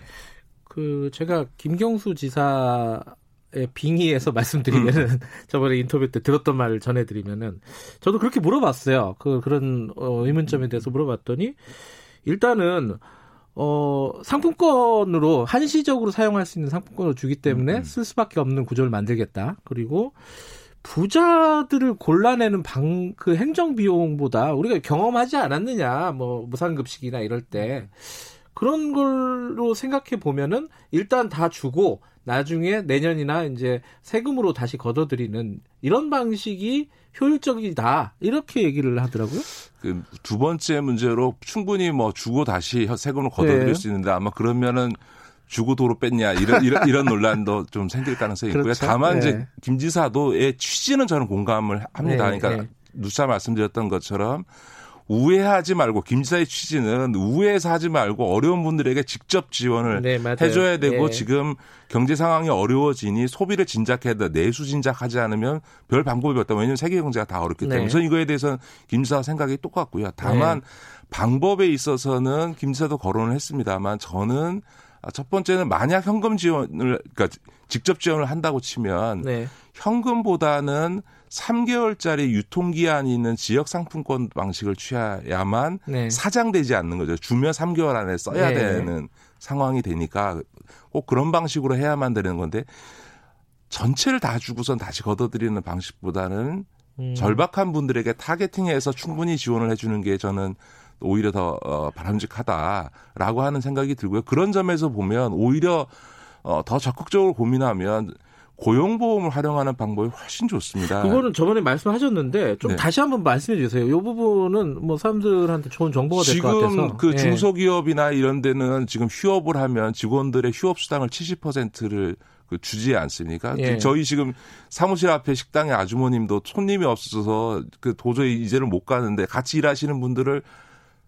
월급을 줄 수는 없는데 그렇다고 자를 수는 없, 없 어서 이분들을 어떻게 휴업수당이라도 네. 주고 싶은데 고용보험에 이제 가입해 갖고는 그 지원을 못 받거든요. 음흠. 그러니까 지금 제가 이야기하는 건 뭐냐면 지금 제일 어려운 분들이 자영업자나 비정규직인데 이분들이 고용보험에 지금 사각지대로 있거든요. 그러니까 네. 지금은 그 고용보험에 가입하도록 하고 그 고용보험료 부담을 오히려 국가가 지원해 주는 방식으로 해서 고용보험료 부담 없이 가입하도록 하는데 문제는 가입하고 최소 3개월이나 6개월이 지나야만 지원을 받게 돼 있는데 음. 그게 아니고 이번에 예외적으로 가입 즉시 어, 지원을 해줄 수 있도록 해주고 네. 나중에 보험료를 내도록 하는 방식으로 하면 네. 이게 이분들한테는 고용보험상에 있어서 휴업지원금이나 고용유지지원금이라고 하는 게 지금 100만 원, 50만 원 주는 재난기본소득보다 훨씬 더 많은 지원을 해줄 수 있고요. 음. 동시에 그 이 자영업자들까지도 사회 안전망으로 다 향후에도 끌어안을 수 있으니까 어, 기존 제도를 활용하는 장점도 있어서 저는 그게 더 바람직하다 이렇게 보는 거죠. 그 고용보험의 재원은 가능합니까? 고용보험 자체로? 아, 그 고용보험 현재는 재원이 있고요. 아, 혹시 그것이 부족할 경우는 오히려 그 고용보험 재원에 대해서 음. 국가가 재정 지원을 하는 방식으로 문제를 풀어가는 것이 음. 훨씬 더 바람직하니까 무슨 얘기냐면 지금은 어려움에 이 가장 어려운 분들이 음. 자영업이나 중소기업 하시는 분들 그리고 정말 비정규직 이제 완전히 그냥 그, 이 코로나 사태에서 그냥 바로 일자리 잃어버리고 아무 수입이 없는 이 비정규직 이런 분들이 지금 제일 어렵기 때문에 자영업자들과 이 비정규직에게 지원이 집중되되 이분들이 충분히 그래도 최소한의 생활을 할 수 있는 정도까지 지원을 해줘야 되는데 음. 그러기에 가장 적절한 게 고용보험상의 휴업수당이거든요. 그러니까 자기가 네. 받던 월급, 자기 수입의 70% 정도를 받을 수 있으면 생활이 되지 않습니까?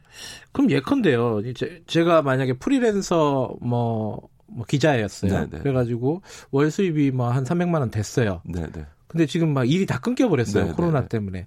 근데 고용보험은 안 들어져 있어요.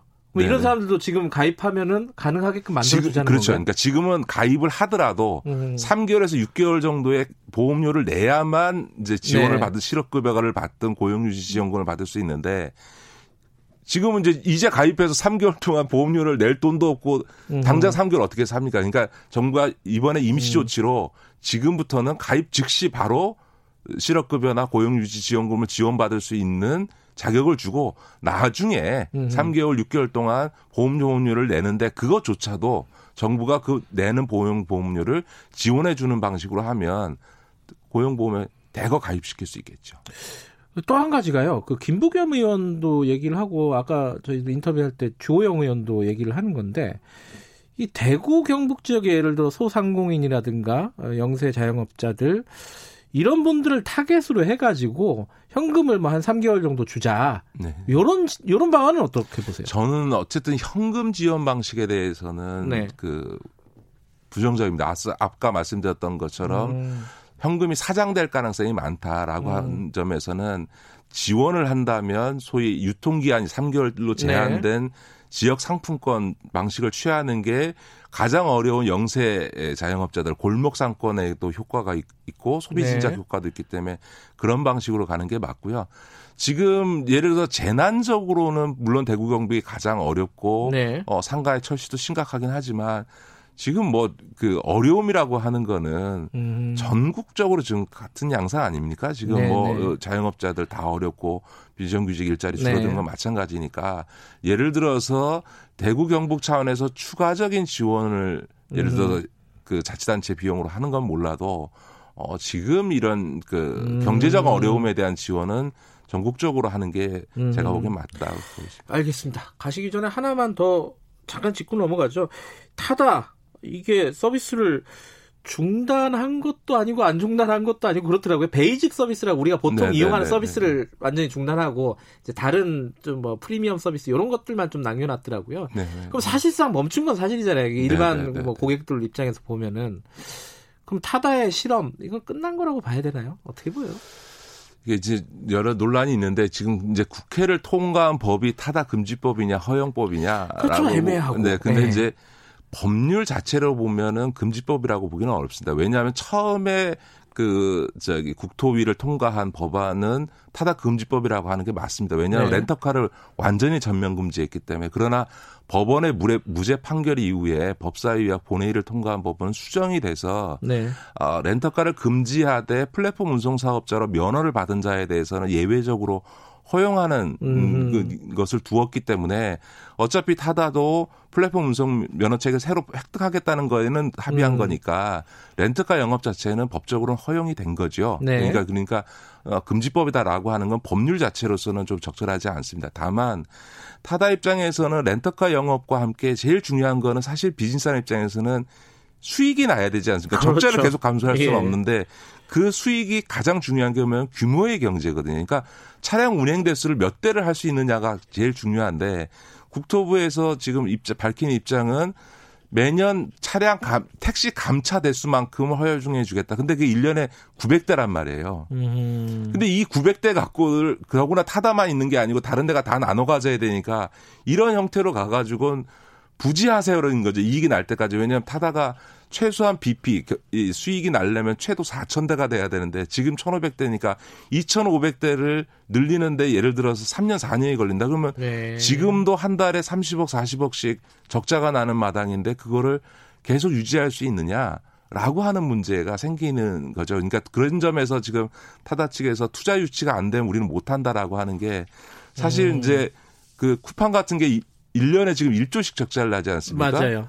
그런데도 불구하고 저는 개인적으로는 다 쿠팡의 이 비즈니스 전망이 에 대해서 되게 부정적으로 생각하는데 그걸 또 긍정적으로 보고 투자해 주는 사람이 있어서 그 투자해 주는 사람들의 돈을 갖고 이 매년 발생하는 적자를 메꿔 가면서 일정한 수익이 날 때까지 버티는 거거든요. 그러니까 대개 모든 스타트업이나 벤처라는 거는 수익이 날 때까지 몇 년 동안을 투자를 통해서 그 네. 적자를 메꾸면서 규모의 경제가 되어서 이제 적, 흑자로 전환 해서 이제 상장을 하게 되는 수순을 밟는 건데 지금 타다 입장에서는 투자를 못 받는다라고 하는 상황이 되면 음. 비즈니스를 유지하기 어려운 거는 사실인 거죠. 그거를 뭐 앞으로 천, 천억, 이천억 계속 손해를 감수하면서 운영하라고 할 수 없는 건데 음. 근데 문제는 몇 대를 허용해 줄 거냐라고 음. 하는 문제는 법률의 문제가 아니고 시행령이나 시행령의 기초에서 그 국토부가 허가해 주는 건데 여기는 이제 불신이 있는 거죠.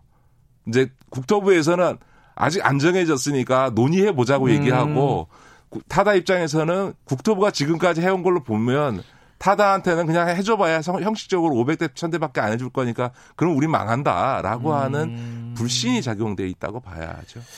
그러면 뭐 지금 상황에서는 어, 갈등이 해결될 가능성은 거의 없다고 봐야 되나요? 지금 아마 타다는 그, 그 서비스를 중단하는다, 중단할 음. 수밖에 없다. 어, 라고 하는 거는 확고해 보입니다.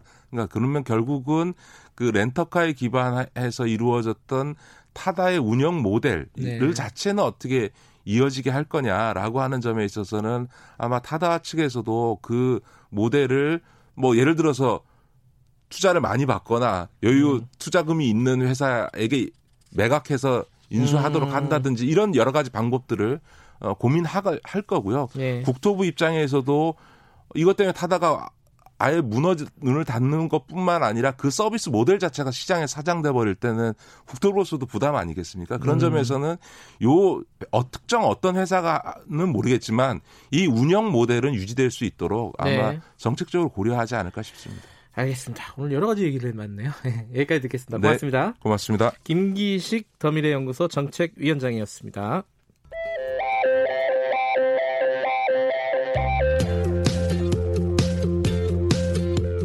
오늘 하루 이슈의 중심 김경래의 최강 시사.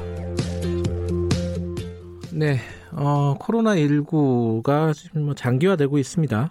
이제 뭐 한 대략 잡아서 한 석 달 됐는데, 음, 저도 오늘 아침에 이렇게 신문을 이렇게 보면서 콜, 콜센터에서 확진자가 뭐 100명이다, 뭐 어, 거기에서 일하는 노동자들이 어, 노동 환경이 이렇다 뭐 이런 뉴스를 보면서 살짝 약간 울컥하더라고요. 그게 뭐, 뭐 슬퍼서 그런 게 아니라 약간 좀 우울해요. 이런 뉴스들을 계속 보면은 코로나 블루 뭐 이런 신조어도 나오고 있고요. 우울하다는 거죠.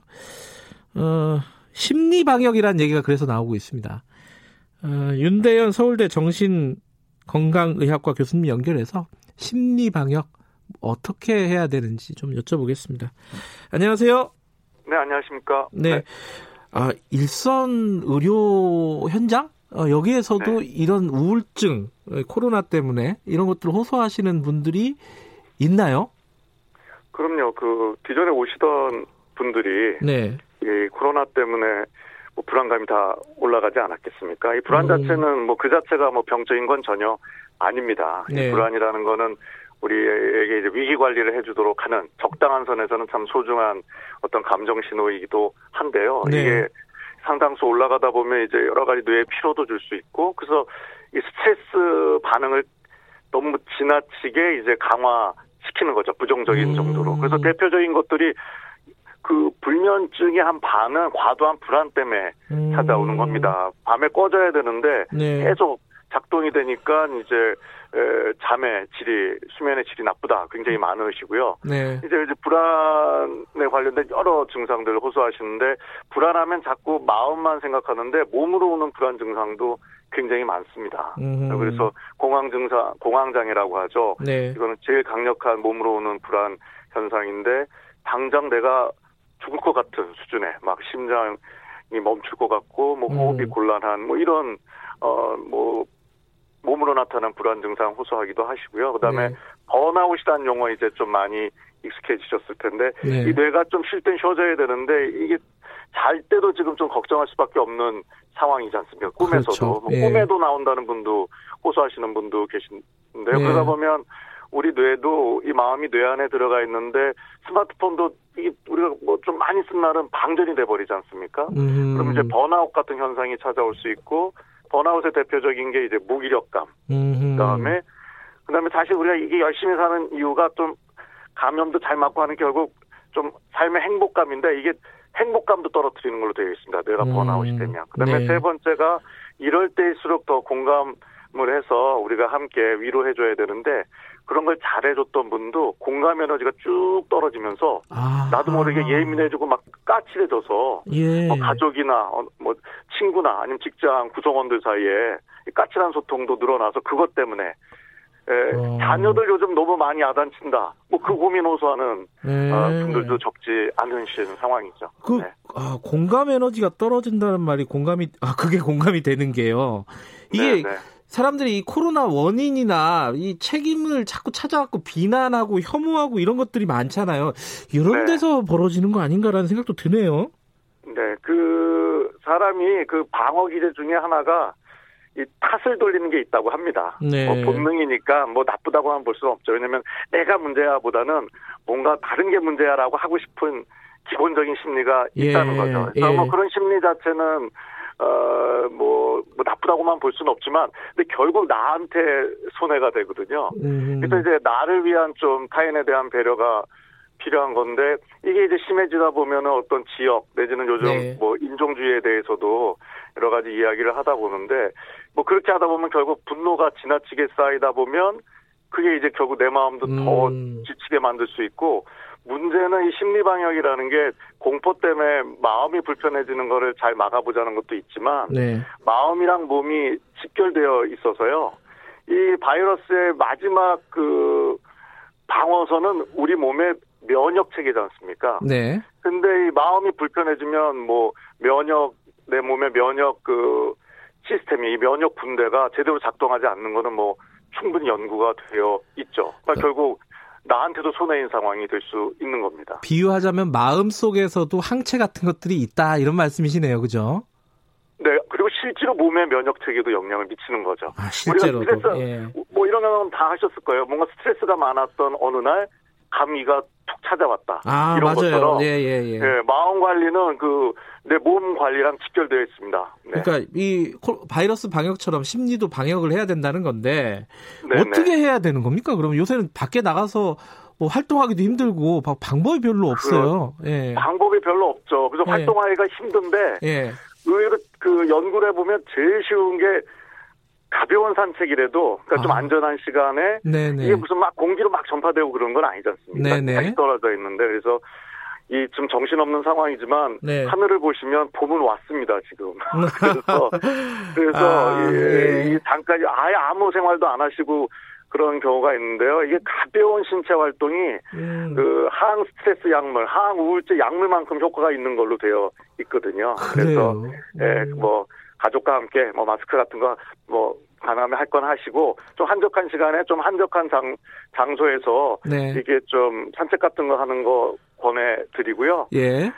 그리고 이 이게 우리가 사회적 동물인데 지금 제일 힘든 게 사람을 못 만나는 것도 굉장히 우리 마음을 우울하게 하는 예. 면이 있거든요. 자꾸 거리를 두라고 하잖아요. 예. 네, 네. 그래서 근데 이제 뭐 그 물리적 거리는 둬야 되지만 마음까지 더 떠나갈 필요는 없는 거죠. 네, 예. 그래서 뭐 뭐, 뭐 자녀라고 하면 뭐 떨어져 있는 부모님이든 아니면 친구든 네. 아 그리고 뭐 경우에 따라서는 지금 확진이 돼서 격리되어 있는 네. 뭐 동료나 가족도 있을 수 있는데 이럴 때일수록 좀더뭐 우리가 전화나 뭐 여러 가지 좀 통신 수단들이 다양화되어 있지 않습니까? 네. 그래서 이제 마음의 거리는 더 가깝게 좀 유지할 필요가 있죠. 음, 아, 네. 굉장히 좋은 팁 많이 주셨습니다. 이 가벼운 어, 신체 활동 그리고 어, 시, 어, 물리적인 거리는 두더라도 심리적인 거리는 너무 멀게 하지 마라. 알겠습니다. 조금 어, 뭔가 좀 어, 팁을 찾으시는 청취자분들이 있을 것 같습니다. 오늘 말씀 감사합니다. 네, 감사합니다. 네, 윤대현 서울대 정신건강의학과 교수님이었습니다. 오늘 날씨 좋으니까요. 어, 조금 한적한 시간에 산책이라도 좀 하시면 좋겠네요. 자, 김경래 최강시사 3월 12일 오늘 여기까지 하겠습니다. 저는 뉴스타파 기자 김경래였고요. 내일 아침 7시 20분에 다시 돌아오겠습니다. 고맙습니다.